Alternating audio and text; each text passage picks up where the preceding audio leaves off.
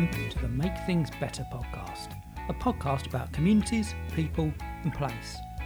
The Make Things Better podcast is brought to you by Sortified, a progressive social enterprise that works with people, communities, and community organisations to tackle social inequalities, improve lives, and to make things better. Hi everyone, so welcome to the Sortified podcast. Um, as we're unable to come up with an idea for subjects, what we've done is we've come up with six. Um, now I've got a little app on my phone, which means I'm going to roll a dice, and that will determine what it is we're going to talk about. So we have six topics to discuss. Um, so I'm just going to roll this dice. Here we go. And that's a number six. Can you confirm that, Gillian? Or is this roll? No, it's not. It's four. four. I'm going to roll it again. Here we go. Number one. Number one. So today we will be talking about place. Oh, Rich's favourite topic. Well, it's rather apt, isn't it? Because uh, everything we're kind of doing at the minute is based around place. So um, I guess probably we need to say what we mean by place in the first place. What do you What do you see as place? Oh, you're the guru. I thought you were going to answer that. Okay, then. So in my view, um, if we're looking at services and opportunities that are based around place we're talking about where people live and how people uh, work within a community and work together. So for me, looking at place-based pieces of work is about looking at how people work together around their community and where they live. So I guess what we end up looking at is instead of looking at cohorts of people or types of groups of people, whether we mean people with learning disabilities or homeless people or whatever, we're talking about people who live in a certain area. And then we can look at how we structure our response to needs in that area by looking at what people actually need. Is that fair to say? Yeah, it is. Yeah. It's, it's always slightly different every time you explain that. So I was just sitting there waiting to see how you explained it this time. But yeah, it technically is. For me, it's about looking at an entire community and not looking in silos. So not going, this is what's happening in health, this is what happening in social care. It's actually going, actually, what's happening in the entire community. And for me, and you know, um, my pet hate is when uh, people go in there and tell the community what it needs, when actually it's why aren't you asking the community what they need? so how do we do that? How do we ask people what they want or what they need, what their aspirations are? Um, it's engagement, isn't it? Yeah. Oh, it was a rhetorical question, really, to be brutally honest. Um, yeah. I feel like I'm on a hot seat, and um, you're going to grill me about what I know about place. tell me about place. um, so I, I, th- I, I, think you're absolutely right. Engagement is absolutely key. Co-production, how we work with people and we pull information in. Um, best way of doing that, going to talk to folk.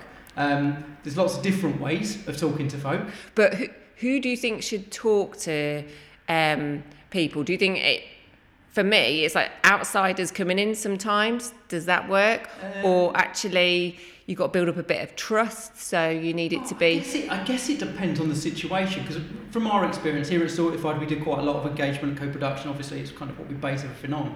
Um, but we sometimes go out and we'll go into a community or we'll work with a, a, a group of people within a place, uh, and they look at us with a lot. Yeah, who are you? Yeah, why, exactly. why do you want to know? You yeah. don't live here. Exactly, and I think sometimes that's a real problem and can be a blocker. But other times we've also gone into places and they've gone, oh, we want to talk to you, we like you. What we don't want to do is talk to, I don't know, the local statutory authority, the district council, the, yeah. the county council, or, or a provider who's locally there anyway. Because people a lot of people worry that things are going to get taken away if they say anything that they might be conceived out. Are you, are you surprised? yeah, well, no, not at all. We live in a world of austerity. Everything's always taken away. So people have, uh, will hold the services and the opportunities that they've got close to their heart, and they will literally hold them close to them.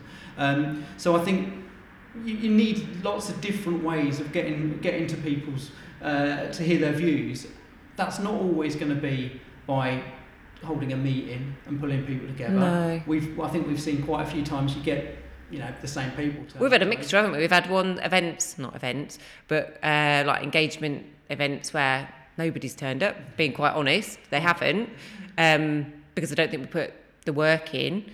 Um, is that bad to say? No, I think um, I, I, I won't name name. I think, and, and I will put a caveat on that. I think it's when we were massively, um, and it's, it's on this topic, it's on the uh, podcast topic, so I won't venture that much into it. But founder syndrome, you know, and we thought, well, we know how to do it, so we'll go and do it.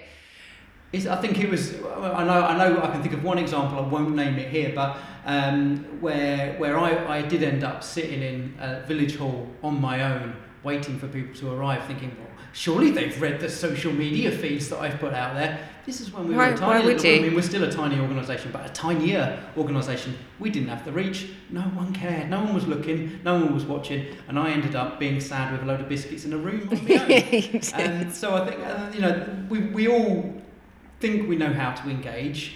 People who know to how to, how they want to be engaged with are the people you're trying to engage with in the first place. So that's the tricky bit. Is trying to is trying to get to get to those folk and how do, how can you do that? Well, we've used local organisations before. We've used some of the relationships we've got.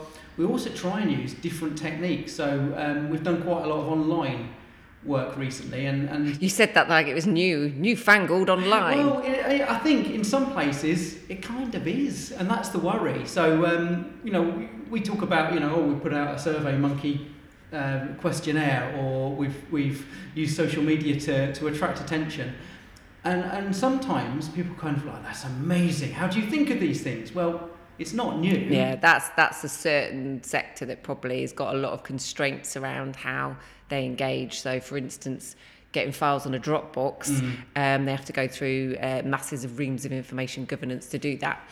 Um, yeah, I think there's loads of really innovative ways that you know does have a cost, but I think that's worth it to get that kind of engagement. Also, I think it's about um, not recruiting, but empowering local people to go. Actually, I want to go out there and ask these. I'm going to get more people talking to me than you ever will. Well, I But- think that's that's a, that's a really good point, and it's, I don't think it's anything that that that we've even done to that success so far. I think we've talked about using, I mean, going back years and years, talked about using people from specific areas. Or, it's like champions, isn't it? yeah, and I, and I think you know we've seen it where we've worked with uh, partner organisations who've got better reach into a into a place. Uh, where we've worked with them and said, "Oh, can you find some people who have you got who use your services or who you know who who we can talk to?" And and that way you kind of get local champions. But for me, it, it really is empowering people who've who understand the needs because they're living day to day with the need, with the with the issue, with the problem, with, with whatever it is that's happening in an area, to be able to be the ones who talk to other people about it because they're best understanding it. We're coming in as, as kind of people who, who you know, as, as, as saviours almost, and I don't like that at all. It doesn't, No. doesn't sit well with me. Um, so it, it's, it's, you know, we talk about empowering people, but it's not just empowering people through services, but it's also through opportunities to co-produce and to engage. Uh, and I think we all need to get better at doing that. Um, I can't think of any particularly good examples out there. No, and I moment I've seen. imagine, so cut into you, um, that that story of my method it is um, that method it's that um, phrase that we keep using here that there's there's there's plenty of talent out there it's just the opportunity so finding somebody local and giving that space that platform to excel we should actually be doing that but also placing the value in terms of monetary value that we just don't want you to go out and do that for free Oh, absolutely. actually it's a skill so it should be valued And I think, but above and beyond that, I think there's a different value actually. Talk of value uh, that's involved with with with engagement because often we'll find sometimes you go to a place and people don't want to engage. They're, they're, they're not that interested. And I'm thinking about certain certain towns in South Lincolnshire, for instance, where we work and, uh, on, on an often basis, where we can't get the reach because people aren't that worried about some of the issues we want to talk about. Um, so I think there are there are some worries about value uh, uh, all around. But I think we've kind of drifted off the point of place Yeah, and, totally. and started talking much more about engagement and co-production. You know, so I've turned it to, to my skills. Yeah. oh, well done. Um, you've completely controlled uh, our discussion. Um, just to kind of to finish up, then let's pull it back a little bit to place and and and kind of the benefits of working in a place-based way. What do you think? Is, is there anything you can think about in terms of how we can, can build it? For, for, for, for me, if you know, I, I, I want to see social economy grow. I want to see more things happening in every place that we work in, especially where there are places with, with multiple needs. Now, our at Sortified here, we talk a lot about social inequalities and economic inequalities, and they're the things that we want to see fix. We want to move away from those inequalities and, and, and see, see improvements for people. Now, we can look at that by trying to focus on those real societal, endemic societal issues or economic issues that are there, or we can look at things in a much broader way by looking at place and looking at the, the issues that kind of fall out the back of social inequalities uh, and economic inequalities. So things like housing, things like uh, support services, things like employment, education, green poverty. space, that green kind space. of thing. Yeah. There you go. The things that we're looking at in say Gainsborough.